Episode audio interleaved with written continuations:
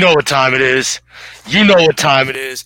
Welcome to the Infinity Sports Podcast, part of Belly Up Sports. It's me, Sully. I'm taking the lead today. We got Wayne over here. We got right. Jesse down here. Jesse making the guest appearance, blessing us with his beautiful face. Uh, we appreciate it, buddy. Uh, once again, we are brought to you by Belly Up Sports. We really appreciate you being with us. Excuse me.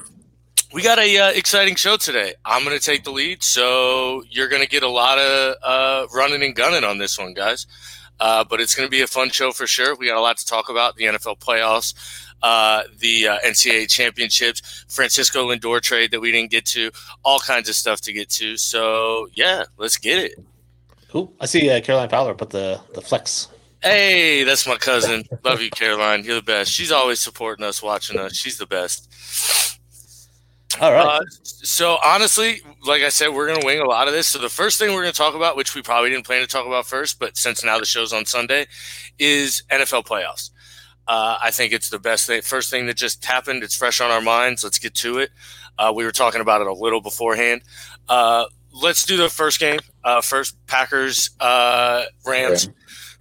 really, no shock to me. Uh, if we'd have done the predictions beforehand, I thought it was going to be 35 13. I've got a ton of coworkers who can vouch for that. Um, uh, and I just think Aaron Rodgers is going to do his thing this whole playoffs. Uh, what do you guys think? Yeah, in that matchup of you know the Packers' number one offense against the Rams' number one defense, um, we were really gonna you know see which side was better, and I think you know it came to no surprise to anybody, at least on this show, that the Packers rose above, that Aaron Rodgers rose above. Um, I wasn't really impressed with the Rams' offense coming into the game. Uh, Jared Goff wasn't 100%, as we know. Um, and uh, Cam Akers actually did a pretty decent job, as he did last week. But uh, overall, the Packers really overwhelmed them, especially in the second half. yeah, for me, I think that the uh, the biggest thing I saw Brandon had made his prediction before the game of 31-17, so he was right there. Oh. And um, yeah, I mean, like Jesse touched on it before we got on the air that once Aaron Donald went out and you can't put pressure on Aaron Rodgers, and I mean, give him all the time in the world to throw and he'll kill you. Yeah, no, I mean, not. I mean, I think you know. Don't get me wrong. I'm one of the biggest Jalen Ramsey fans on the planet. To be quite honest with you, um, I love his the way he talks. I love the way he acts because, to be fair, he always backs it up. Uh, he's and he's never like not played or done anything like that. So even when he had his issues in Jacksonville, the guy showed up and played at a at an All Pro level. So um, I, I think he's one of the best. But Davante Adams and Aaron Rodgers took that boy to school and I- I just think it's it's more of a testament, I think, to Rodgers and the offense, though. Yeah, and his mind and his brain than it is like Davante Adams beating Jalen Ramsey. Yeah, Rodgers' acumen really um, was flexing in the second half. Uh, you know, he really knew what to do with that defense. Um, and, you know, as Wayne had touched on, you know, the limited stats for Donald really limits what that team can do defensively. Um, and when, when you don't have Jalen Ramsey playing at his best, um, then that defense is certainly hurting. So I think it was no surprise to any of us that the Packers ended up winning that game. Wayne, I appreciate you bringing up our buddy Brandon because I'll never forget his preseason prediction of uh, you know that that that same old crap uh, Aaron Rodgers, and man, did he look masterful last night. I hope I hope Brandon Combs watched every second of that game. I've got uh, comments coming in fast and furious. So just going uh, through uh, Paula Ray Bissonette, uh, Go Saints. Uh, Yeah, there you go, Mama Bear. uh, Evelyn Fowler, we have uh, watching with your nephew. Oh, nice. That's my aunt. Yep. Uh, Carolyn says, uh, "Love you." So I guess that's uh, your comment there. Uh, Tyler Jewell says, uh, "You guys are great." And uh, again, Paul Arabisnet with Roger should be the MVP. he and should. I mean, he was your preseason pick for MVP. And like I said, Brandon touched. I mean, not Brandon. Uh, Jesse. Sorry about that, Jesse. Jesse touched on it. That's a shot. yeah. Jesse uh, touched on it that uh, you know Brandon had mentioned that Aaron Rodgers was going to have another one of those crappy Aaron Rodgers years, and like all he did was throw for forty-eight touchdowns and four picks or something like that. So, Yeah, exactly. All I did was have a career high in touchdowns. Now, just to touch on the Rams a little bit, because honestly, I think this team is like great. Uh, like, what can they do? What do you guys think they can do to get better and to take that next step? Do you think Jared Goff is that guy? Do you think they just need a weapon? Like, like, what do you think they need? I think they need another weapon. Um, you know, I'm not really sure that their wide receivers right now are, are, really overwhelming. Um, they're not something something that's going to really make a defensive coordinator, um, you know, not be able to sleep at night. Uh, so I think if they were able to get a playmaker, um, whether through free agency, trade, or the draft. There's a lot of uh, ways that they can do that, but I think it would be best for them to add a weapon to that offense. I like Tyler Higbee as their tight end. Um, I'm not sure how young a lot of their offensive line is. I do know Whitworth is like 57 years old, so um, maybe it'd be best of them to continue to protect their quarterback if they're going to plan to invest in Goff and stick with him long term. See now, I've seen Jared Goff's DNA test, and he's hundred percent that guy. Um, in in my opinion, he is completely legit. I think uh, Jared Goff has all the tools to be a top five quarterback in the NFL. Obviously, he's not right now, but he has all the tools to do it. Uh, he's the right size. He's got a great arm. And we talk about adding weapons. I mean, the guy Robert Woods and Cooper Kupp, all they do is grab ten balls every game. You know, and and Higbee is a nice weapon. Cam Akers looks like he's coming along. He is a rookie. If I was going to add anything to that team, I would add a, a really fast. Um, you know, impactful defensive end. Somebody that when you double team Aaron uh, Aaron Donald, you're going to pay for it because that end is going to be one on one. I agree. I think a defensive end would, would hold an entirely huge impact. To the wide receiver point, I mean, there are a litter of them that are free agents this year. Chris Godwin, Allen Robinson, uh, Juju Smith Schuster. Uh, I mean, the list goes on and on. Antonio Brown, Curtis Samuel. It, there's a lot this year. Will Fuller. So I think somebody, a lot of these teams, I think, are going to be able to add a weapon. But uh, I agree. I love Robert Woods and, and Cooper Kupp, but also I don't think either strikes fear. Yeah, I, I, think those guys really do a lot between the numbers. But when it comes to the red zone, I don't really think those guys are the difference makers that the Rams need. End of the second game, the Bills versus the Ravens. Uh, again, no shocker here if you're in if you're in Sully camp because Lamar Jackson isn't a good quarterback. Uh, so he's not going to win you playoff games, plain and simple. But uh, Josh Allen overcame some early struggles and and played really well, uh, and that defense played extremely well what do you think of this Bills team? Are they legit or, or what? They got a shot of this thing? Can they actually beat the Chiefs again or, or, or what? I think they, they absolutely have a chance. Um, I think the stage is going to continue to get bigger for Josh Allen. So hopefully, you know, uh, the jitters don't overtake him and uh, their the offense's ability to be able to make a difference early in games. You don't want to dig a hole against a team like Kansas City. Um, but I think in that matchup that they had um, against the Ravens, um, you know, they passed a lot more than I expected them to. Um, I think early on I saw a graphic that said that there was like 23 pass plays to one run play. So it was really shocking to see um, that there wasn't uh, as much balance as I expected from an NFL program, like you know, run by Brian Daboll. Um, but uh, overall, I think the Bills did what I expected them to do. I thought it was going to be a much closer game, um, but it seemed much more defensive throughout the first half. To me, they're a legitimate number two seed. I mean, that's what they are, and, and I don't think they're as good as the Chiefs, but I also don't want to count my chickens before they hatch and think about how they'll do against the Chiefs because the Chiefs could lose to the Browns today. I mean, that is a possibility. And then we look like idiots trying to predict this Bills Chiefs matchup, you know? So, uh, for, so for me, I think that just looking at the team, the biggest impact to me is that acquisition of Stefon Diggs in the offseason.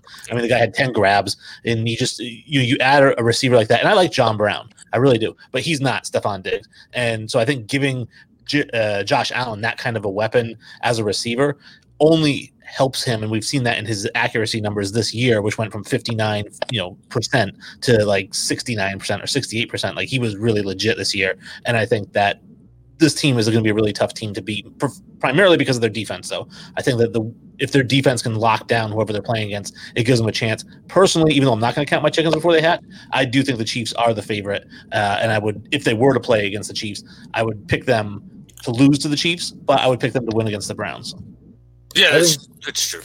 I think Diggs is one of those guys that does scare defenses as far as a wide receiver. Um, but it also does help to have a guy like Cole Beasley too. I think he's a guy that continues to get first downs and those uh, you know over the middle catches. So uh, that offense isn't just some schlup. So I think between their offense and their defense, um, I'm pretty sure their their head coach uh, Sean McDermott started as a defensive guy. So I think this team is really well rounded, and I'm excited to see what they do in the next round, whether it's against Cleveland or Kansas City. Um, I, I don't know if we're going to get a chance to preview the next game, so you know that's you know that's your car to drive, but uh, I I hope we do. No, yeah.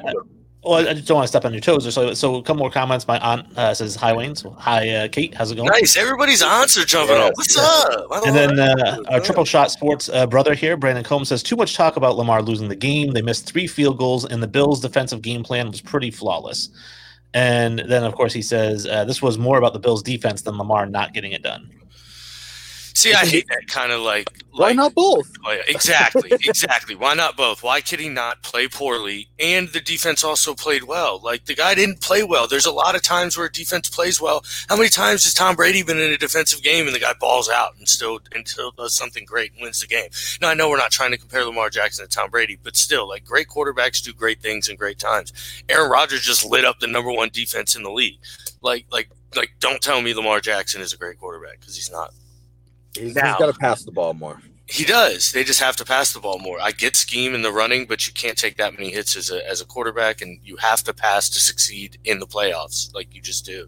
And I'd seen the comment that you know a running quarterback will never win a ever win a Super Bowl. They said you know somebody like Patrick Mahomes, he's not a running quarterback. He's a quarterback who can run. Aaron Rodgers is a quarterback who can run. You will never find a quarterback where the offense is predicated on them carrying the ball 15 to 18 times a game that can win a Super Bowl. I agree with that comment. I, I think at that point your offense becomes too predictable. Exactly. 100%. now, what do these Ravens do to take the next step? Because now this is two years in a row that they've been elite, a good, solid team. Maybe not elite this year, but a good team, and they've fallen short again of expectations. Uh, where do they go to address? Do they get a receiver? Do they get a defensive talent? Do they? I mean, I think personally they need a lot of offensive line help, but beyond that, what do you think they guys need? I think they start on offense because I think they made plenty of additions on that defensive side. You know, Calais Campbell. Um, uh, they uh, drafted uh, Queen. I think their defense was really stand out this year. I think they did a great job. I think the help is really you know to be had on the offensive side. Um, I think they have a good running back um, that uh, in Dobbins um, who can both run and catch the ball. Um, so I would say it's got to be offensive line or receiver that they're going to need help in. Yeah, so for me, I know we had them drafting Wyatt Davis in our mock draft, uh, which obviously would be a, a help to them. I don't think they necessarily need an offensive weapon. They did get J.K. Dobbins last year. I think he's going to be tremendous. Uh, he fits in with what they do. I do like Marquise Brown. Obviously, I like uh, the tight end is Andrews, uh, is a great tight end. So for me, looking at that, and like you said, Jesse, the, defense is always stacked. They just plug in anybody there, and their defense is going to be a top three defense. So for me, what I think that they need the most isn't something you can get through the draft, and that is a new offensive coordinator. I think they need somebody to bring in to work with Lamar Jackson and say, listen, we need you to be more of a passer. This is how we're going to scheme our game plans from now on as you as a passer. And if you can't cut it, then we need to get another quarterback. But we're not going to win doing it this way. I agree. No, I actually, I actually agree. I mean, you've got to, you've got to find somebody that's able to mold him into a player that can pass the football and develop an offense, maybe like Kyle Shanahan's, to where you use his movement to make passing easier for him, where he's rolling out and throwing and things like that. Mo- Throws he's he likes and he can easily make. Excuse me, I'm sorry. Now, Brandon does say uh, he's not a great quarterback, but his 69 touchdowns, 18 interception ratio would say he's a pretty good quarterback. I mean, no, it doesn't. What, what, what, that, that's that's the ratio I care about. Yeah, I you want to yeah exactly. What's his playoff win record? Eh, I mean, again, that can be misconstrued because you could have a great, like you said, you could be a quarterback throws for 400 yards a game, four touchdowns, and your defense sucks, and you go 0 and 3, and you're like, oh, what's your playoff record? Yeah, but he's You know, not. Look at his Right, playoff. but I'm just saying, I don't want to just use that Yeah. as his Yeah, thing. I mean, look at his playoff stats. Look at his time when he's down in the fourth quarter. In the in the, he's a great quarterback when he's up by 15. Yeah, Yeah. If he can run the ball, that's what teams do when they're up. I like the touchdown to interception ratio when we're talking about does he protect the football, which obviously he does. But my concern is his completion percentage and the yards per game. If you're completing 64% of your passes in a year where quarterbacks are setting records for completion pe- percentage rates, you're really a 59 to 60% completion guy during when there's fans in the stands. Secondly, if you're throwing for 197 to 210 yards per game, you're still not a passing quarterback. Like you've got to be up in the 260 to 270 range. agreed. Yeah, it's Cam, Cam Newton esque. Um, I think um, you know we also didn't mention the fact that Lamar Jackson didn't finish this game. Um, so I wanted to bounce it off you, but I was pretty sure that his um, his leading to not finishing the game was part of a play where he threw an interception. Um, he ended up uh, getting concussed, I believe, um, on uh, trying to tackle the play or get into that play where he threw an interception. No, it wasn't an interception. It was intentional grounding safety. He got pushed down, and as he was falling backwards, his head slams back. And as soon as his head slams back, he's, he's, he reaches up and grabs his head too. Okay. Um, so you know, it looked, it did look kind of bad. Um, it looked like it, it probably rocked him a bit. Like you, it, he whiplashes bad down. It wasn't a dirty play or a bad hit or anything like that. It was just the way he lands. Um, and you know, it is what it is. It's an unfortunate thing. Um, it's tough to blame him for that. Obviously, like you can't knock the guy for that. I mean, he was 14 to 24 before that, though. So, like, you know, he wasn't he wasn't lighting the world on fire or anything. Coombs Brandon does uh, kind of say what I said. Uh, you know, Peyton Manning had a losing record in the playoffs, but like we mentioned, he also threw for 300 yards a game. You know, and, and show his playoff stats. He wasn't the reason they were losing games. His first nine seasons in the NFL, he was horrible in the postseason. Um, I don't know about. Uh, but I don't know. I'd have to look into it. Um, I know he was like a one and done guy. Like he was a Kevin Garnett of quarterbacks. Uh, and then we have David Stanley says Ravens need to take note on what the Bills did in getting an elite receiver that will push Lamar to the passing threat. Uh, you know, I don't know because Josh Allen was still throwing the ball 35 times a game before he had Stefon Diggs. He just wasn't completing a lot of them. They don't trust Lamar Jackson to throw it 35 times a game. He's throwing it 18 to 25 times a game. And so I think that adding an elite receiver yeah, it helps. But again, I think that their need is more of an offensive game plan altogether. Marquise Brown is a really good receiver, but he needs a better game plan. I don't yeah. think Marquise Brown's a one though. No, but he's a he's uh I'd say he's a a one B. Like he's kind of a two, but he I think he, I guess he's I think he's a I think he's a solid top end two, but I don't think I'd ever want him as my number one guy. And and but this isn't like a passing team though, so I guess like are they going to go out and try to get a number one guy? You know. Hey, so uh, Combs did bring up uh, the fact that the Ravens kicker uh, Tucker ended up missing three field goals. wild. I, I forgot. We talking because uh, he is probably one of the better kickers in the NFL right now, and uh, you know the most accurate of all time. I think he's the most accurate kicker of all time. So, so for him to miss three in one game is definitely a shock. That wind was whipping, though. There, there were doinks. Um, yeah. That wind was whipping. Hey, you get a scraping claw for points, and you can't really trust and rely on your quarterback. It's true. It's true. I mean, nine missed points is a lot of missed points. So, absolutely. And then uh, that's a pick six. Like that was one of the touchdowns was a pick six. So I, I mean, you know, that's that's a lot. So, all right. Well, fuck it. Let's just jump into the uh, uh, previews of today's game, and we're gonna not start with the most exciting game of the day. So we'll start with the Browns and the Chiefs. Um, you know, Baker Mayfield and that Browns team looks scary. I talked about last week how I think they're a team that's kind of set up to win playoff games. Uh, they got an unfortunate draw with the Chiefs here because the Chiefs are a juggernaut. But uh, what do you guys think? What are we? Where are we going here? Uh, have you guys uh, seen plenty of the highlights of their college, the Oklahoma Texas Tech? Because I've seen that at least three or four times. that game was fantastic. Yeah, yeah I, I, don't think it's going to be sixty-five to fifty-eight. no, no, no. I don't think we're putting up, you know, what is it like 1600 yards of offense but uh I think it's going to be a good game. I think that this Cleveland team is no joke. This isn't the Cleveland team um, that you know we grew up making fun of with that you know laundry list of names on the back of their jersey. I think the running backs um, are for real. I think um, Baker has certainly matured um, over the years. Um, his offense um, is certainly going to help him. I mean, not having uh, Odell there, I think maybe it's helped him. Um, it's helped him um, and that offense. Um, but I give this team a, chance. I don't think that they're going to get steamrolled. Um, I know that Kansas City has just a litany of weapons, um, and they are for sure, you know, the number one seed, the legit number one seed. But I give Cleveland more of a chance than I think I would have in any previous year. Well, for sure. And I think that, you know, Brandon comments, he says Browns 38 35. And I think that it's uh, not unrealistic to think the Browns could win this game. I don't, because I think that they could win this game. I just think if it's going to be a shootout, the Browns lose this game. You cannot get into a shootout with the Chiefs. They have way too many weapons. I mean, wh- their backup running back is Le'Veon Bell, who might be the best receiving back in the NFL. You know, I mean, they, they, there's just so many weapons. What I think the Browns could do to win this game is you touched on Jesse. They've got two legitimate starting running backs, and so with Chubb and Hunt, you can basically just pound and pound and pound and pound and keep Mahomes off the field. That's the only way you beat this team. If you try to beat them in a shootout, you are going to lose, and we're going to see Baker Mayfield look as bad as he's been all year. We've seen. I think Myles Garrett that, needs to have a big day too, though. Yeah, yeah, he does. He needs to get to him at least once or twice. Yeah, I think that's going to be really important for the Browns. I think Myles Garrett has to get to Patrick Mahomes.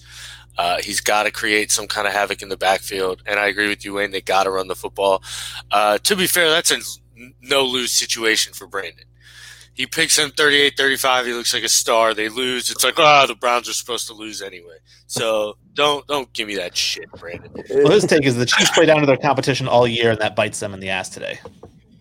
They did lose to the Raiders, um, who uh, are not a superior team by, by any stretch. You know, um, missed the playoffs. Um, but I think even in the scenarios where the Chiefs have had to have limited offensive opportunities because teams have tried that strategy where they've tried to keep Patrick and the offense on the sideline.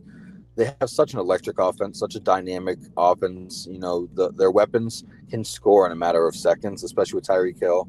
Um, it, it's a nice game plan in theory and on paper, that, uh, but you know, putting it into action and then putting up points yourself is the actual struggle. So, um, I hope that you know you're going to have to see a huge game from a guy like Jarvis Landry.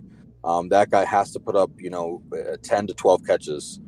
Um, you know, you hope one of them ends up in the end zone. Um, and the running backs, too, I mean, they're going to have to put up, I would think, at least 150, 200 rushing yards as a team. Now, we talked about uh, running quarterbacks and how Patrick Mahomes has the ability to get out and run, and that can hurt you once you have all the receivers covered. We saw the Patriots get killed with it all year because they play man to man every game, and they'll cover the receivers great. They have a great secondary, but then the quarterback just runs for 12 yards, no matter who the quarterback is, because there's that open lanes because everybody's in coverage. My question is, do you think Jabril Peppers is used as a spy today? He he very well may be. I mean, it, it, it would be a solid game plan. Uh, it, it would. It's one that I mean, honestly, Mahomes is at his best when he is improvising and things like that because then you're trying to cover Tyreek Hill like on a random then it's just flag football. You know what I mean? And you can't cover Tyreek Hill playing flag football. So it's like you, you know those guys are going to get open. Um, it would be a good game plan. I, I, I think the difference there too is going to be again like I said I hate to harp on it Myles Garrett and he's gonna he's got to get there and he's got to create havoc. If if he lets Mahomes sit in his spot it's going to be a long day for the Browns I think yeah, the longer Patty has to think and play with his weapons, the more dangerous they are. So the faster that defense can get to him, um, if they can throw some linebacker pressure at him, if they can maybe bring a safety blitz, um, they, they certainly have to mix it up as a defense and get to Patrick Mahomes a few times. They have to make him uncomfortable. All right, so real quick, it's nine and a half. Over under set at 57. What do we got? Ooh. And you know who it's nine and a half in favor for. I don't know. Oh, oh yeah. yeah uh, Wayne, you go first. Uh, I take I take the points in the over. I, I do. Think, like I said, the, the, Browns don't want to be in a shootout, but they're going to end up in one. I think. I'm taking the points in the under. I think uh, I'm laying them and going and going the over. It's a lot of points. Yeah, I mean, I think the, I, I, don't. I think that. I, I mean, don't get me wrong. The Browns are playing well they're still the fucking Browns. They don't win in a shootout like Wayne said. there's, there's no way if it's that many points that they're they're in it because that means that Kelce and Hill and the running backs for the Kansas City Chiefs have gotten into it. So that would 38 20. That would scare me if it's that many points. 38 20. Oh, so even if you take the points, then it, it covers they cover the spread at 38 20, right? Yeah. Yeah. So what I'm saying. Oh, so you're giving up the points. Yeah, that's what I said. I'm laying the points. I, I didn't know what laying means. It's fucking. Oh yeah, yeah. she's, she's nine and a half. Is what I'm gambling novice like. uh, all right. So and then all right. Next game we got is the eventual Super Bowl champion Tampa Bay Buccaneers uh, against the soon to be crying like babies New Orleans Saints. Uh, we got this in the Superdome, which I'm not really a fan of um, and uh, in uh, in a spot where we've lost the last two, but it's playoff time. So, what do we think, guys?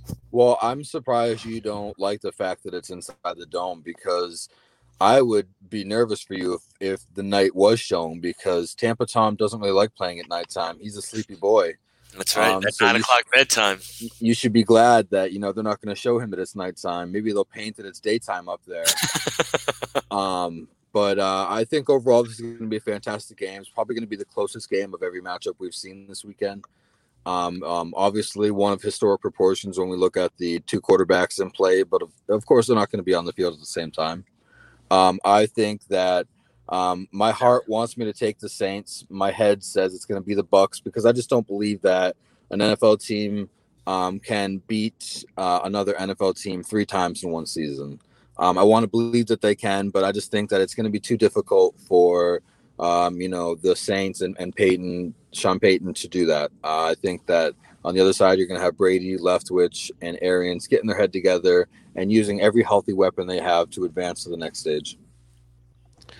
Yeah, um, you know, Brandon says uh, the Bucks 27-23. So a lot of close games here in, in Brandon's eyes, and he also says uh, Drew Brees is five and two versus Brady, but I fail to believe anyone beats Brady three times in a season. Uh, Brady in the playoffs gets my pick every time. Now, Playoff time. it's it's solid logic, uh, so I can't argue the logic of it.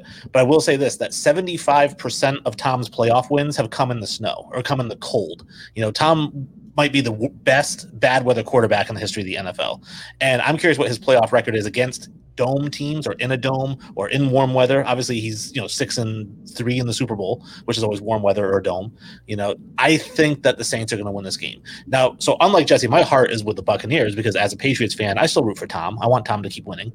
But I think that the Saints defense note has his number. I think that their ability to control the ball, not only on the ground with Kamara, but through the passing game, which Drew Brees does as good as anybody. I would say that the, the Saints are probably going to win this game.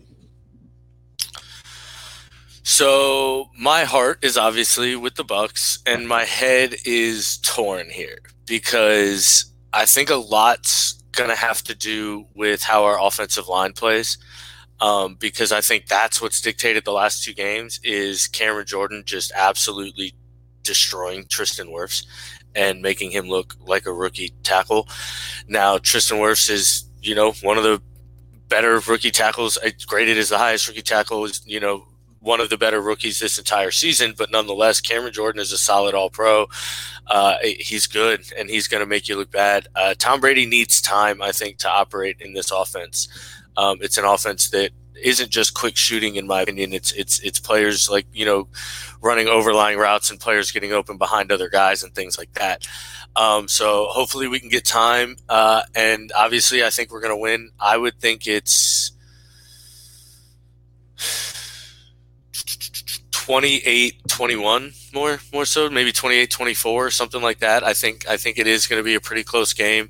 Line set at two and a half new orleans with an over under 53 so how healthy are the receivers for the bucks sully? You know godwin and evans uh, heard they're not really 100% are, are they actually or, or, no i don't think anybody is 100% right now to be fair. Like at this time like you know it's it's week 19 in the nfl season you know what i mean? Uh, but yeah, they're they're a little dinged up. I don't think it's going to stop them in any way. Uh, the issue is Lattimore's historically shut Mike Evans kind of down. Um, he plays extremely well against him, and I think Mike Evans needs to kind of succeed. If, if he doesn't, Chris Godwin and Antonio Brown need to really step up. So, what I like about Brandon's comments about uh, Jesse. Brandon's comment says a different team than they were weeks one and nine. AB is clicking. I think Antonio so Brown could be the as well.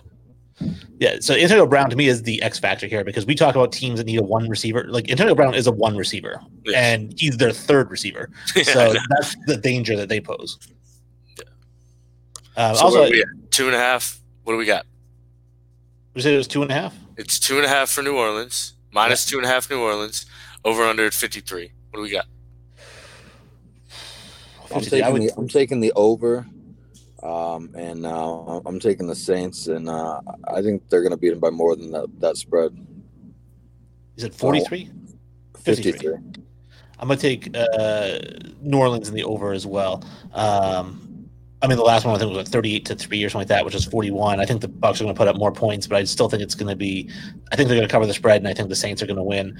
Uh, just a couple more comments we had here. Uh, Dave Sullivan uh, stays uh, or stats say that the team encountering a team after beating them twice in a row wins 65 percent of the time. Um, so that's a good stat. Um, heard what I and thought. then uh, Brandon has said, uh, "Wait, oh, points and under all day long." Agreed. You take the points and you take this under. This game will not go over 53. I, I, I that one I'm pretty sure of.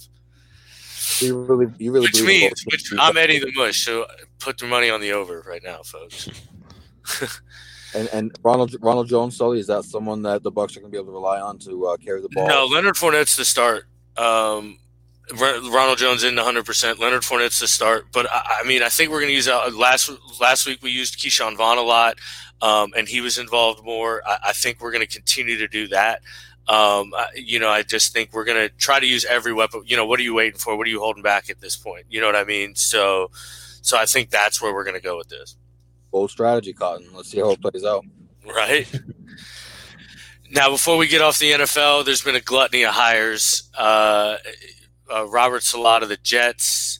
Uh, somebody I had no idea who his name is. What Jesse or Wayne? What's his name? Oh, here we go. Arthur Smith. Yeah, the uh, to, to the Falcons. Yeah, truthfully, I didn't even know he was a person. Um, uh, but uh, and then uh, Bill O'Brien, we'll talk about it. Leaves the NFL, uh, goes to Alabama. Um, so, what do you guys think about these hires? First, we'll start with Robert Saleh of the Jets.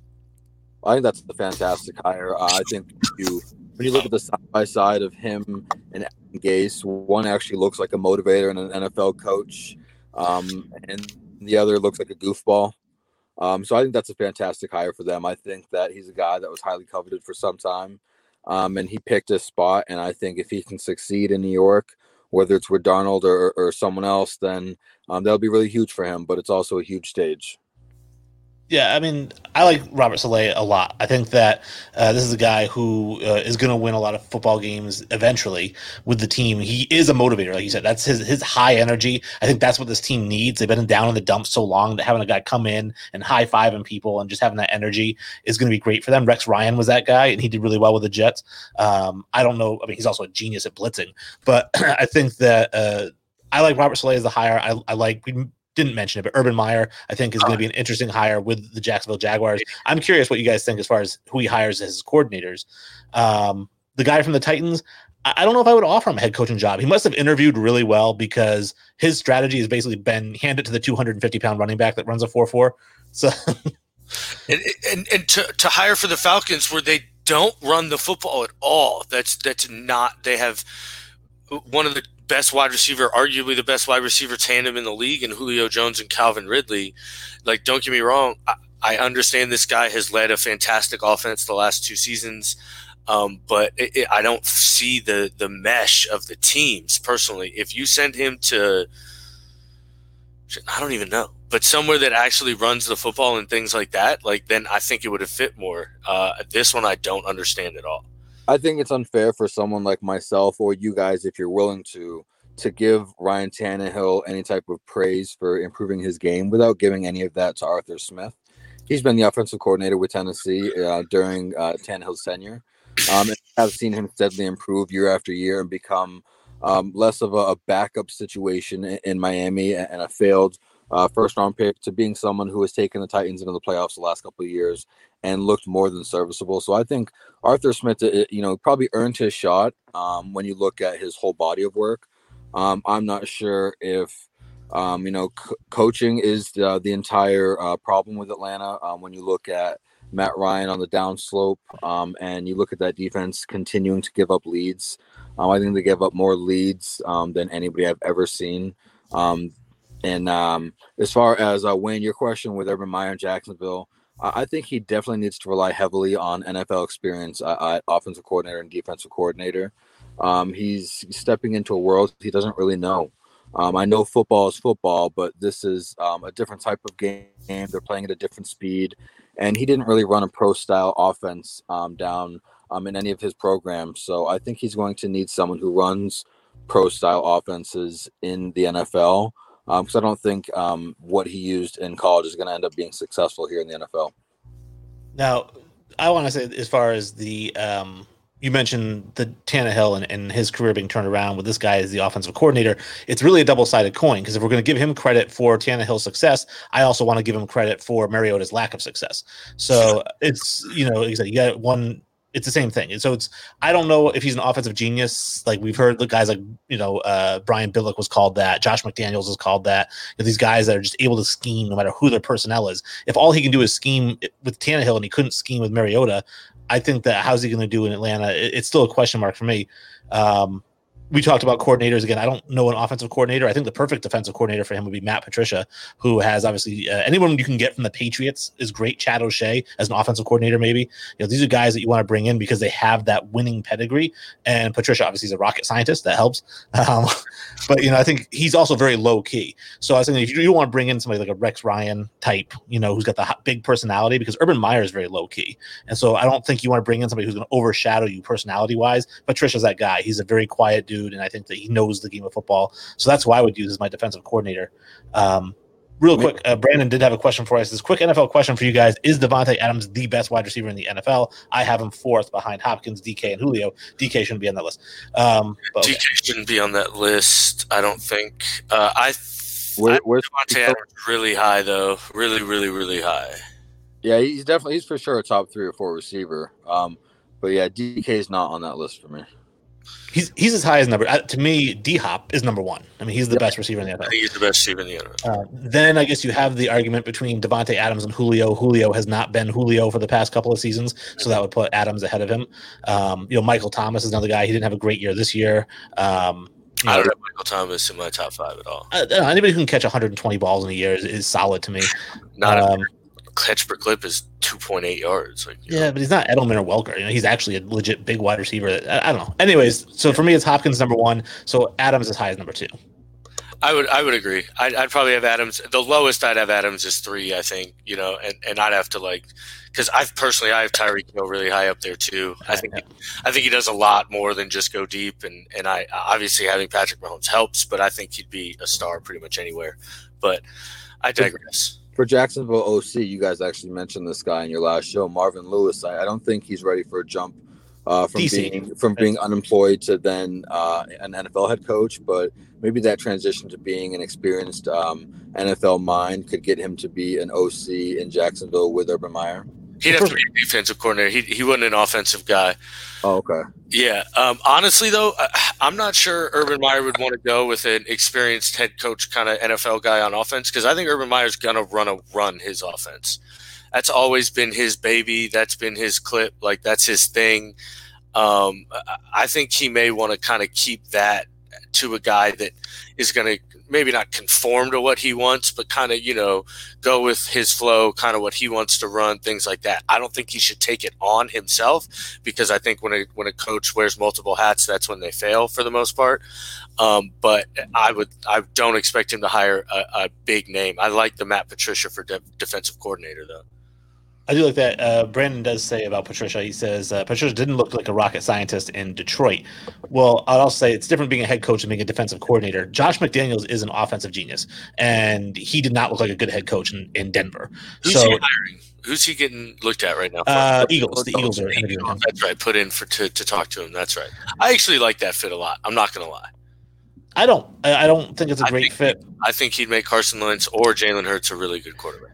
I think he waits it out in New England, and, and because he's still getting paid like a head coach, he's probably the, the like the 13th highest paid coach in the NFL right now, yeah. and he's the offensive coordinator. So it's like you know, it's not about money at this point. It's just about can I run my own team, and does he really want to do that, or does he want to wait out Belichick? Because working for the Patriots, whether they're seven and nine or you know 14 and two, that's a really good situation in New England. So it's like that's a situation you want to take over. The the, the culture is already established. You're just keeping it going. That's true.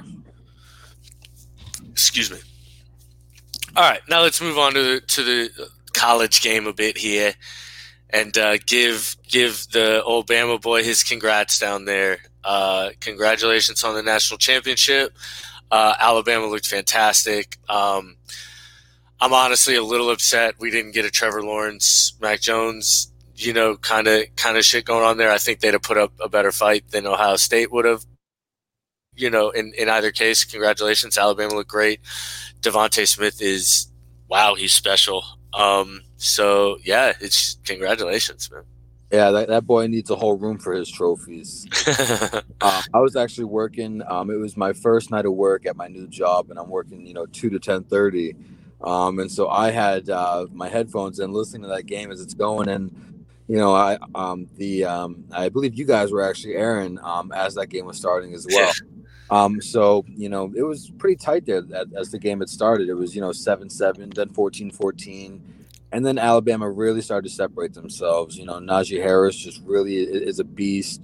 Uh, DeVonta Smith um, really flexed. I, I, think in the first half alone, he had 12 catches, three touchdowns, and over 200 receiving yards. Yeah. Um, that, that, defense also just really bottled up uh, Ohio State. Um, I mean, it didn't it didn't help um, Ohio State at all that you know their feature running back Sermon was out um, early early in the game. I think on their first drive, um, so that certainly impacted the game. Um, but overall, I think Alabama was um, from wire to wire the best team in the nation, and I think they proved it on that night um, by winning by a couple scores. I think they ended up winning by 17 or 18 um, if not more. So uh, that defense looks great too. Um, Barmore is man, man, did he make himself some money that night? Yes, he did. You know, uh, where, where, did you have him before the game, and where do you have him now, Sully? Because that defensive lineman, oh man, did he make it a nightmare? I think both during the, the Notre Dame game and that game against Ohio State, he was a nightmare. Yeah, I had him at 32 to the Chiefs. He will definitely be moving up. Um, he will he will definitely be in the probably the teens, late teens, twenties, probably. Yeah, I mean, this, it's an Alabama team. I mean, they, they doubled their yardage. Had 621 yards to 341 yards. They dominated every aspect of the game. They are the best team in college football. I know there's an argument: are they the best t- team in college football history? Potentially. Uh, you look at this team; they they cleaned house in the awards: quarterback, running back, you know, Heisman, you know, pretty much every award. They Alabama won. You know, so, yeah, center. It's like it, it doesn't really matter. Yeah, it doesn't really matter where you put them. Every award they fucking won. It, it's, a phenomenal team, and it, it, might be the best team of all time. We touched on it a, a few seconds ago with Bill O'Brien going there. Yeah. Awesome hire, such a good hire for that team. Such, um, such a good hire. That just that culture is so incredible there. I mean, when you can take guys who can't really find a home in the NFL right now, but have NFL head coaching experience, NFL off. I mean, he was Tom Brady's offensive coordinator, you know, so it's like this is a guy who knows what he's doing, and you're getting an offensive coordinator. I mean, if he wasn't dead, uh, you know, the late great, so no disrespect, uh, I wouldn't be surprised if they went out get Monte Kiffin to be the defensive coordinator. Like, they well, they, they did wonders for Monte Kiffin's son, Lane Kiffin. I mean, put him on the list of guys that helped turn around his career at Alabama. Same thing with with a guy in the NFL right now who's now getting head coaching calls, Brian Daboll, he was an offensive coordinator for Alabama when they won the championship. Sarkisian, um, I mean, all these guys are you know coming in there and you know Nick Saban's basically you know polishing them up and making them look real fancy with the weapons. I mean, not saying these guys don't have um, you know offensive and um, you know great football acumens as it is, but um, they get to flex it with all the toys that Alabama has. Um, and uh, I think, you know, this seventh championship as a head coach really puts Nick Saban in his own stratosphere. Um, you know, even when you look at him against Bear Bryant. Well, I was going to ask Sully because Brandon had a draft question for him as well. He said, uh, "Sully, does this raise your draft stock on DeVonta Smith? I mean, I think you had him sixth, anyways, right?" So. Yeah, I mean, it, it it doesn't just because I'm, Ja'Marr Chase is still going to be the first. That's what I mean. Like Ja'Marr Chase, everybody just has like a, a, forget about it. Ja'Marr Chase did all of this last year. He did the same exact thing with Joe Burrow last year, except he's 6'2", 205 pounds and has a body and, and built like a wide receiver. DeVonta Smith is unfortunately six to 170 pounds. Soaking like, wet. like soaking wet in a pair of football pads. I mean, you saw like I get it. The guy gets separation. He's great. I think he needs to gain 10 or 15. I, am not going to deny what he does on the field. There's insane talent. I just think Ja'Marr Chase is the kid's super special too. He's like he's he's a rare blue chip prospect. Were you surprised to see Waddle play in that game, Sully? Uh, I was, but I know it was limited I mean, snaps, but I think he just wanted to show that. That hey, my Achilles is back, and he looked good. And I'm t- I had Waddle way ahead of Jalen Smith. I had Waddle as I think my number six overall prospect going into the season. So and and I think he's a much better actual pure wide receiver than than DeVonta Smith. So I, I mean, I think they both have a shot to go top ten, top fifteen because Jalen Waddle's going to run a stupid fast 40 and he's going to be stupid quick. Uh, like he is, he's the closest thing we've seen to Tyreek Hill, a guy that can get to four two on his first step. Like that's, yeah. that's so we'll see how the Achilles does with that. Uh, I hope he doesn't show out too much in whatever combine they be they may be able to do. I don't know if there's any updates on what the NFL plans to do for combine. I know Wayne had touched on it last time, but yeah. um, I hope he doesn't show out too much because I know you had given Waddle to the Patriots in your last mock. So yes, I want that type of weapon. Exactly. I think he'd be scary. I really do, especially if you can get a, a quarterback as well in free agency. I think he'd be a, a good player. I agree with Wayne though. I mean, Pitts is a monster too. I wouldn't be mad with that. I just so realistically, I don't think Pitts lasts that long. I just it was tough to find a spot because somebody. What's going to happen is somebody's going to have a need at a position that there's a player, but Kyle Pitts is going to be there, and they're going to say, you know what, that's that's a a weapon we can't pass. And I think that's what's going to happen with Pitts more than anything. Uh, and that's just tough to predict where somebody's going to take him. So I expect him to go way higher than 16. So that was kind of my my issue with putting him at 15. I don't mean to go off on a tangent, but I want to ask you both: How, how is uh, Pitts as a blocker? He doesn't exist as a blocker. Uh, he's Darren Waller. You, if uh, you put him on the line, everybody knows he's not actually blocking. Okay. Yeah. That's telling. Okay. I think Allen Robinson weighs more than Michael than Kyle Pitts. Not really a tight end. Yeah, not at all. Not at all. Really a tight end. He's he, but like, he won the Mackey Award. Yes, he's listed as a tight end, but you are not gonna. You, he is not George Kittle. Not at all and that's why I always said that Gronk was the best of all time because he's basically a, a second tackle out there. You know, I mean, in terms of blocking. Plus, he runs a four six and get open. Yeah, and his body control, I think, is what makes him special. He can adjust and find the ball better than almost anybody I've ever seen at the tight end position. It's wild. And he's gotten better as the year goes on too. I mean, some of the tight catches that he's been able to make. Uh, I think the emergence of you know him, but more so, like you guys had said, Antonio Brown makes Tampa so scary. It, it, definitely worries me in that game. I don't mean to bring us back to the NFL, but um, th- that scares me there. Um, but yeah, I mean having um, having Bill O'Brien as the offensive coordinator, I'm kind of I'm nervous um, because of uh, you know what he's done, but I'm excited the fact that he can't start trading these players away. um, but um, I- am curious to see what he does. Um, because I know he won't be the you know like the big guy in control. Saban's always going to be that guy. Um, but I'm definitely uh, a mix of curious and nervous to see how Brian, uh, how Bill O'Brien will do there. Well, you mentioned a great conversation. Is uh, Nick Saban the greatest coach of all time, college football coach? I know he's got the seven championships, like you mentioned. Bear Bryant has six, and Bear Bryant also won those championships in a year when the press just named the national champion. You didn't have a playoff. Yeah. Now, double like a double sided coin. Maybe if he had a playoff, he would have only had two championships. But the fact that I think Bear Bryant, I do put him a little bit ahead of Saban. Uh, Saban, uh, Knute Rockne, even though it was a, a shorter career, Knute Rockne is like 105 and 12 in his career. He had five national championships, you know, with Notre Dame. So I mean, those are two guys I might put ahead of him, but I definitely think he's in the top, you know, three to five conversation. Yeah, in the era that he's won them in, and how they keep changing it up and trying to make them not win with the playoff and with the different formats. Um, you know, he, he's played and evolved. Um, I mean, Alabama used to be the straight defensive team, and now they've got teams. You know, they've got players winning the Heisman um, at quarterback and uh, running back. So um, I, I think that you know he has proved more than any other coach how to win in an era where you're not supposed to win like he does. Name the last three non-quarterback winning Heisman's. Bef- uh, go. Oh, uh, it's uh, uh, Trent Richardson, uh, Derrick Henry, and DeVonta Smith. Yep, all Alabama. I was going to say Mark Ingram. Mark Ingram's in there. Mark too. Ingram, that's what I meant, not Trent Richardson. yeah, Mark Ingram. All Alabama guys. So I mean, they they they do it. They do it. Um, all right, now we only got ten minutes, but we got to get to it. Fat boy to the Nets. Uh, yep. Huge, massive trade. Um, uh, we talked about it a little bit. Uh, he had his debut uh, last night. First player ever with a 30 point triple double debut. Uh, the guy balls out. uh, four steals and a block too. I know him. I mean, here's the thing: is when you call a guy with that much talent fat and like you ridicule him and you beat him down that much, he's gonna come back with a vengeance. I mean, guys like like we just got to remember these guys are elite athletes when they want to be. Turn it on, most of them can. Uh, to be fair, Kevin Durant had what, like 47 or something like that? 42, I think, yeah. 42. He balled out. So, I mean, they look great. The team looks good, man. They're going to be really hard to beat, I think. Durant looks scary good on offense again. Uh, I think he's one of the most lethal scorers that we have in the NBA today and, and pro- probably have had all time.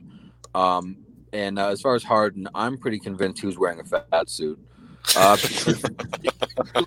what he's lost in, in, a week no way, you know, in that Rockets gear, he looks chunk. And then now, I mean, in that Nets gear, he didn't he didn't look like that. So that was that was a fat suit. I'm pretty sure that was like Nutty Professor ish. Um, but yeah, I mean, those two balled out. Um, I'm sure Kyrie's still trying to figure out if the Earth is flat. Um, I don't know when, when or if we'll see him again. I'm, I'm curious to see how they'll integrate him and uh, what it will do to the impact of that team and the offense. Um, because you guys have touched on it too, how ball dominant all three of those players are. So it's going to be curious to see how it works in game and, of course, at the end of games. Um, but so far, one game in, looked deadly. Um, yeah. I do, I do hate that they lost Jarrett Allen though. Yeah, me too. No, I, I think that the Kyrie Irving is, is a topic all of his own. Um, for me, in terms of just the trade, again, James Harden's a special, special talent. He is a top five player in the NBA. He goes, I think gets a 30 point triple double. That's, and I mentioned it to you uh, when you sent me the stats. Well, it's just James Harden doing James Harden stuff. that's, that's, what he does, you know. Um, but I will say this is that the Rockets still won that trade.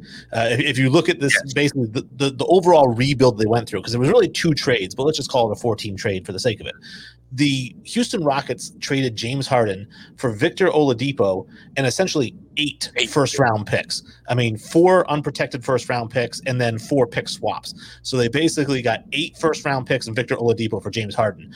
That's a win. Not only the fact that Oladipo, which again is kind of another topic, but Oladipo I think fits amazing with John Wall and that team. Although there are rumors that he might want to just go to Miami. He doesn't want to be in Houston. Yeah, and I'm pretty sure he's on the last year of his deal too. Um, so it's kind of like a rent a player for this season. So they may have to move him real fast too to Miami. But I, I doubt why would Miami move him if if they know he just wants to come there anyway. So I, I don't know about that. I do think Houston won the trade for sure. Um, I, I, definitely do think they got the better end of, of, of the deal because eight picks can turn into God only knows what. You know what I mean? Like the the, the sky's the limit. You have no idea. Um, but you know, from the the uh, net side, you know, losing Jarrett Allen, I think was tough. I personally would try to move Kyrie Irving for for a top notch front court player. Um, and and get like a, a, a rim protecting big uh, that that would be on the market right now.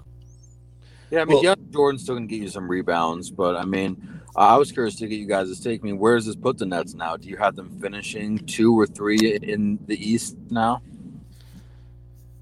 Uh, I think the you have them beating out the Celtics. Yeah, they're better than the Celtics. I mean, just talent wise, uh, I still think they like Sully said they have to move Kyrie Irving. I think that that's going to be part of it. It's going to be hard because he's obviously really hurt his trade value with his antics over the last couple weeks. So you're not going to get an elite you know player for him, even though he's still technically elite. You're going to have to get basically uh, somebody who's on the fringe of elite, or somebody who maybe has had some injury problems, but when he's healthy, he's elite. You know what I mean? So I would look at a guy like. Um, you know, guys like Blake Griffin, uh, Andre Drummond wants out of Cleveland, although I don't think Cleveland would take Kyrie back because of how that divorce went. Um, but they could work out some sort of a three-team trade. Where, and, and I mean, if you add Andre Drummond to that Nets team, Jeez, I mean, then, yeah, it's no question. Number one, they're going to the finals. Uh, but yeah, that, that's what I would do is look some sort of trade. And, and speaking of Andre Drummond, just to get your guys' take, because he does want out, and the guy all he's doing is averaging twenty three and eighteen or something like that in the season. That's all he does for his life. he's mean, he just had a 30-20 game um, with the Cavs, and I'm pretty sure that was his 43rd 2020 game. It's the most since the merger, only behind Moses Malone and Dwight Howard.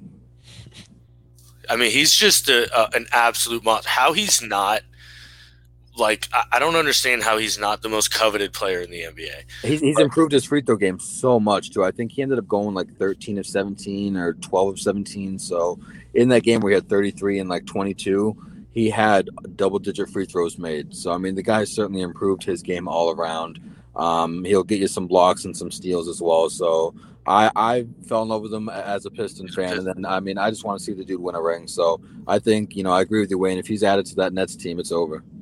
And to answer your question, so the reason he's not mentioned in those conversations is because one, lack of versatility in his offensive game. It's all dunks and layups and putbacks. And oh, two, yeah. even though he pulls down 15 to 20 rebounds a game, he's not a very good defender. No, I know that, but I mean, he's a really good offensive rebounder, which I think is like a, a super underrated skill in a lot of players. Rebounding so. isn't as coveted as it as it used to be. You know, it's not seen as like a third part of the game anymore. It's you know, can you score? Can you defend? And I think rebounding is certainly a part of the game that Drummond has always been able to produce. All right. Well, we probably won't talk about it a lot, so let's get to it. Um, the NHL started, uh, and personally, I'm a big NHL fan. Uh, I'm a big Lightning fan. You guys know that. Uh, the Lightning look dominant. Uh, we're coming out there blowing the walls off of people. Uh, I, I, know Wayne won't be able to speak on this at all, so you can just sit there and look pretty. Um, I think Leroy is going to repeat as the Hart Trophy. Leroy is definitely going to repeat as the Hart Leroy Hall. Leroy Hall for the ship. Uh, and then also uh, Francisco Lindor to the Mets, uh, absolutely massive deal. Um, the Mets are, are becoming a real scary team uh, in the MLB. Uh, also, Wayne, you won't be able to talk on it, so sit there, look pretty. Um, I know, I know baseball. Oh, okay, all right. Uh, so yeah, you know, just two big things that we weren't able to touch on really throughout the show, but maybe we can get a little time in here at the end. Absolutely. NHL wise, I'm still a little hurt um, in my butt area about Zdeno Chara leaving Boston and going and signing with the Caps. Mm-hmm. Um, but you know that did move Patrice Bergeron to the captain, and I think you know he's always been seen as that type of guy, and he's one of the better players I've ever seen with Boston. Um, I'm a little curious to see how the Bruins will do this year. Um, as far as Tampa, they do look dominant. Um, you know they have not taken their foot off the gas pedal since winning the Stanley, um, and uh, I'm curious to see how they'll do against teams like Pittsburgh. Um, and um, you know, I'm not even sure who the upper echelon teams are because I know it's a Colorado is scary good. It, it, it's a condensed season. Uh, we went from playing what 82 to how many games we're playing 56. I believe it's 56. I can't remember honestly. Yeah, so they've chopped uh, about 25 or so games off the season. So uh, I'm curious to see um, what that will do for uh, goalies and um, really um, all the NHL players as a whole. Um, um, but uh, as far as MLB. Um, the the Sox aren't really doing much, um, so that's what I can provide you there. um, and um, yeah, I mean Francisco Lindor being traded from the Indians uh, over to uh, the Mets was a huge deal. Um, that offense is scary. Um, they have um, Alonso. Yes, I was I was thinking of his uh, his nickname. Was it like Polar Bear? Polar Bear, yeah. Um, he, he, I love Alonso. baseball. I love that um, they have such a young team um, that um, I'm excited for that team. You know, I want to see um, that team win as opposed to uh, the gross New York team. Yeah, the, the gross evil empire. So anything um, that um, other teams in baseball can do to keep them down. Um, but I still see Brooklyn. Um, I almost called them Brooklyn. Um, the uh, the Dodgers over there in LA. Still, what are you, 77? I know, right? Fucking Brooklyn Dodgers. How old are you? They've been Brooklyn since like ot five. Do, do my best Wayne impression. Um, but uh, yeah, I mean, I still think they're the best team in baseball. I agree. And uh, uh, yeah. oh, what happened to the Rays? What? What happened to the Rays, man? Did they just ship off everybody? I mean, we still got Randy Arozarena, bro. Watch out, bro. We just, we, you know, Blake Snell wanted a ton of money. Uh, he wanted a lot of money, and we couldn't. You know, we just we can't pay people that kind of money, so we're going to trade you. Yeah, I think uh, I'm glad to see the Mets get more offense because I don't know if I can watch my boy Jacob deGrom go one more season with a one eight nine ERA and go ten and twelve. Ten and twelve. you know, so it's like it finally get some offense out there. Although it could be like Clemens with the Rockets again, the Rockets with the Houston. What is, what with both of you? Yeah, Clemens with the Astros, where he again he had a losing record, but he had an ERA under two, just because the team would score runs when he wasn't pitching. Um, sometimes that happens. Um, as far as hockey, I mean, my two cents on it. You mentioned Sully. The Colorado does look great. I think uh, Nathan MacKinnon could be your Hart Trophy winner. Um, yeah, that's a very good prediction, Wayne. Yeah, I think that might be, and then of course my rookie of the year prediction for the NHL uh, would be you know Alexis Lafreniere from the uh, the Rangers. I think that's a couple of names a lot of people out there don't know if they don't really follow hockey. Uh, I pulled them off of USA Today's predictions, so uh, nice. not, to, not to pat myself too hard on the back. I just read it and wrote it down. they're not bad. I'll tell you, Nate MacKinnon looks incredibly good. He's, I mean, the kid's just everything you want in a hockey player. He's a leader. He's a scorer. He's a defender. He's he's really good. I mean, it's tough to knock out Connor McDavid um, you know, possibly from that spot, or Leon Draisaitl, you know, Leroy Hall, either whichever one. Um, the, the, both of them are just monsters uh, and and potential, you know, hundred point scores in full seasons. But yeah, Nate MacKinnon looks looks really really good. Cole McCare or Cole Maker McCarr, I don't know how to M A K A R. I don't know how you pronounce it. Uh, he's a he's a legitimate stud in the back end. Uh, I, I mean, that team's going to be really hard to beat coming out of the West. Or whatever division they're in now. Yeah, it's been a little mixed up this year. It's gonna be a I don't even, I don't even know them all now. So The uh, the baseball move that I really liked, and I didn't have to look this one up, was uh, Corey Kluber to the Yankees. Yeah. Uh, one one year, eleven million dollars. That's a great gamble for them I uh, think- because if he does return to his Cy Young form, I mean that rotation is ridiculous, and their lineup's already stacked. So It's been a couple of years since he's looked really really good though. Yeah. last year he, I think he in his one outing for the Rangers he ended up tearing something so He got lit up too, I think. yeah I mean it seems like a lot of money for a guy who hasn't really been his normal self in a couple seasons but I mean it's a scratch ticket for And it's baseball. Eleven million ain't shit. especially Exactly. yeah. so they've got, they've got an endless payroll Yeah. Well, I think that'll do it, boys. hey thanks for Uh, having me back on the show yeah. An awesome opportunity to talk about Alabama and the NFL playoffs uh, Did we miss anything, Wayne? um, no, I mean I think we hit all the high points. Um, let me just take a look real quick uh, through my notes. No, yeah, it looks like we got again pretty much all. Again, there are little nuances to some of the topics, but I think we hit all the the big points. All right. Hey, uh, game start in uh, just a few hours here, guys. Uh, we've got uh, I'm first, excited. first game is uh, Cleveland and Kansas City. So uh, I'll be Night sending, game for Bucks. Let's get it. I'm getting some pizza and wings ordered. So uh, Is that part of that 75 day diet? no, don't tell the guys. It's diet pizza, all right. uh, dude, I was doing this wild uh, diet now for right now where I'm, I'm not eating any food and I just drink protein shakes and water. Um, it's disgusting. It's like 1,800 calories, like max, or like 1,500 calories. It's it's the most horrendous thing I've ever done in my life, and I hate every part of it. But I lost like nine pounds in like three days. Shit's been lit. I'm gonna send you a picture of my pizza I'm wearing. No, don't please. uh, I legitimately had to get up and, and leave the break room yesterday because people were eating food and I could smell it, and it was like making me angry. Getting turned on. Uh, Jesse, you want to throw us out to Kenny? Wayne, you got the one graphic ready for today? Absolutely, uh, Kenny. Uh, in the uh, the Kansas City Cleveland game, you taking the under or the over? Oops. Always take the over.